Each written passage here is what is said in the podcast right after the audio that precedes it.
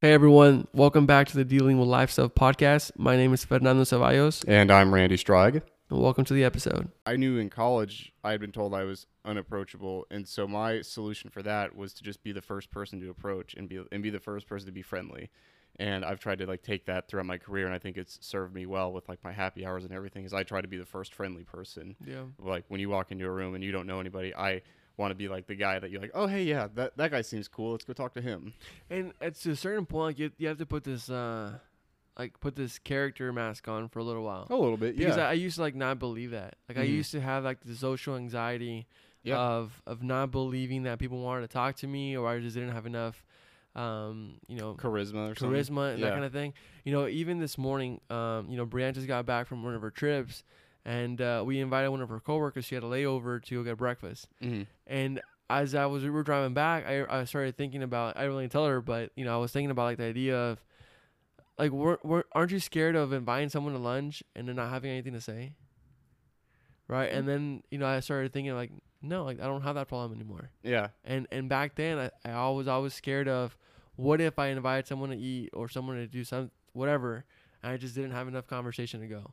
Like that scared the shit out of me. Mm. You know, to the point where I wouldn't even go and like go and talk to them. And I think if we were to back up and like go to the score, it's the same thing with the the planning that we were talking about earlier, Yeah. right? The analysis by or paralysis by analysis. Yeah, you can talk yourself out of doing exactly. anything. And so you, you yeah because you think you start playing all these scenarios of what if, what if, what if. Yeah, what well, could, like what could go wrong? With, what like, if well, things go right? Yeah, exactly. I was about to say that that exact point. And I talked to a few people last week about social anxiety because I had pretty severe social anxiety when I got into the workforce.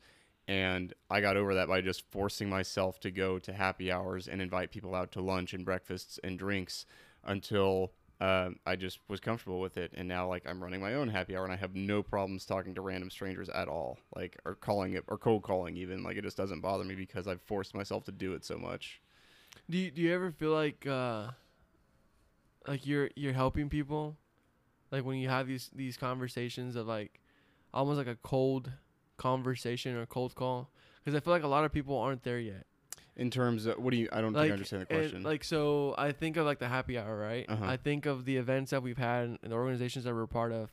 Um like people walk into a room and like they're just lonely, like they don't know Mhm. where to go. Everybody has their own little cliques. yeah, and you're this jolly person who like comes out of the crowd and says, "Hey, how's it going? Like I, I'm here to like meet you." hmm Do you feel like you're you're almost helping them, coaching them, like as you're having this conversation with them? I'd like to think so because I've I've I've been that person in the room that's like nervous to talk to anybody, and so I can pick it out of a crowd pretty easily. And I always try to make sure that person feels welcome and that they have like a friendly face they can. What does to. welcome mean? Uh, I mean, what does unwelcome mean? Yeah. Yeah, let's start there. Unwelcome means that no one wants to talk to you. you. You're perceiving people as being rude and that you like just don't belong there. So welcoming is the opposite of that, making it feel like you actually belong in the room that you're supposed to be there. So like with my happy hours, whenever I see a new face, I'll walk up. I'll try to walk.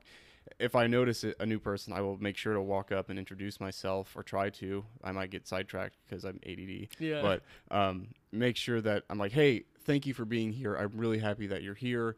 Let me introduce you to some people, just to like get them get their feet wet and just get them introduced to the group in a in a small portion, just to make them feel like, oh yeah, I do want you here. Like we haven't met yet, and you don't know me very well, but I appreciate you being here, and I want to show that appreciation by introducing you to some other people here that I think you could potentially benefit from be- making friends with.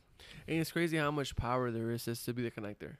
Yeah. Because I think like people, yeah, people, people have this. Um, I'm gonna generalize. Um, they're just very superficial. Yeah. And I think, you know, we've been gifted with this this gift of being able to go deeper with people quick. Mhm. I think you you and I Yeah. and being the connector, you're able to know like, you know what, this person is driven by this and this person is driven by this. Yep. So I'm going to put them together because they're going to have a deep conversation about this Yeah. versus saying, "Hey, this is Travis, this is Randy. Mhm. Go talk to each other. He does this for this work and he does that for that work." Hopefully, you guys are able to get past the superficial stuff and eventually get to the idea of knowing each other. Because Yeah. I think about like people at work, right? Mhm. You know, we as a company, Uh, we've grown very rapidly in the last couple of years, uh, Mhm. to the point where some people don't even know like their each other's names, which to me is Mm. kind of sad. Mhm. Uh, but we have these like individual teams, and I can think of someone who loves sports a certain way, does things a certain way, and then there's somebody else in another team that is the exact same way, Yeah. but they don't coexist. Like they don't yeah. they don't have a friendship, Mhm. and it kills me, right? And so like I've tried, you know, doing that. Mhm. Um, but again, like if I didn't know them as individuals, like they're never gonna be able to meet each other. Right. Yeah, that makes sense. And that's why when I first got in, into the career, I was like, I need to go have his lunch and as many lunches and coffees and happy hours as I can to get to know these people on an individual basis. And it served me very well because now I can I can make friends for them and be like, "Hey, I've met this new person. I think you guys would get along because of XYZ. You guys should chat." What do you want people to say whenever they they try to introduce you?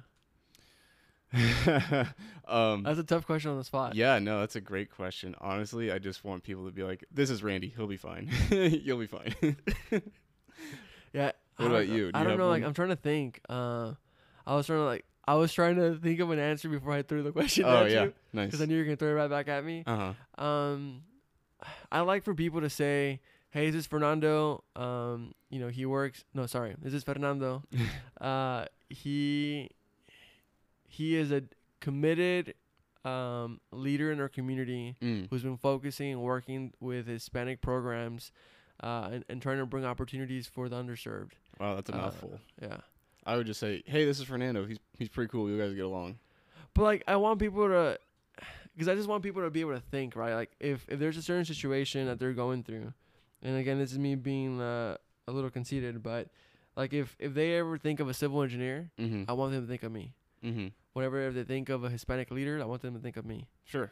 Whenever they're looking for a Hispanic civil engineer, I should be the default.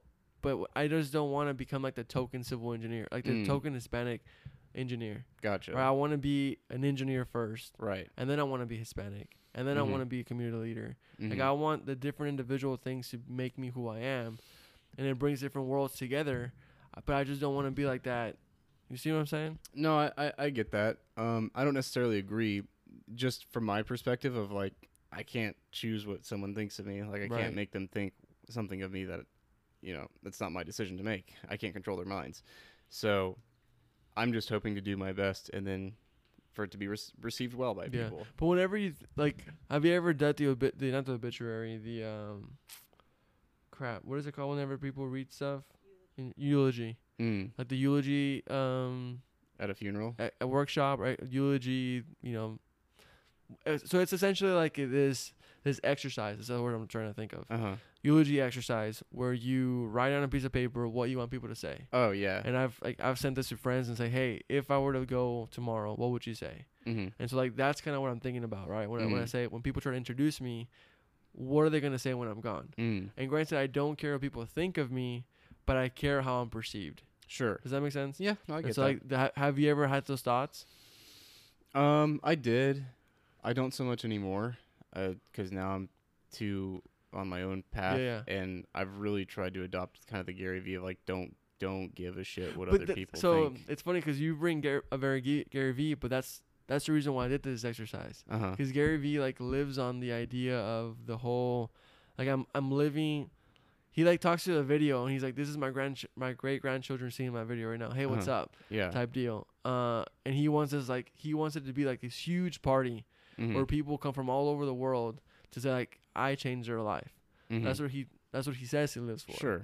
And- But he but in that instance he's talking about something he wants to do, not something he wants to be perceived as. Okay. So there's a difference there. You see that? Well, that's what I'm saying. Uh-huh. Yeah.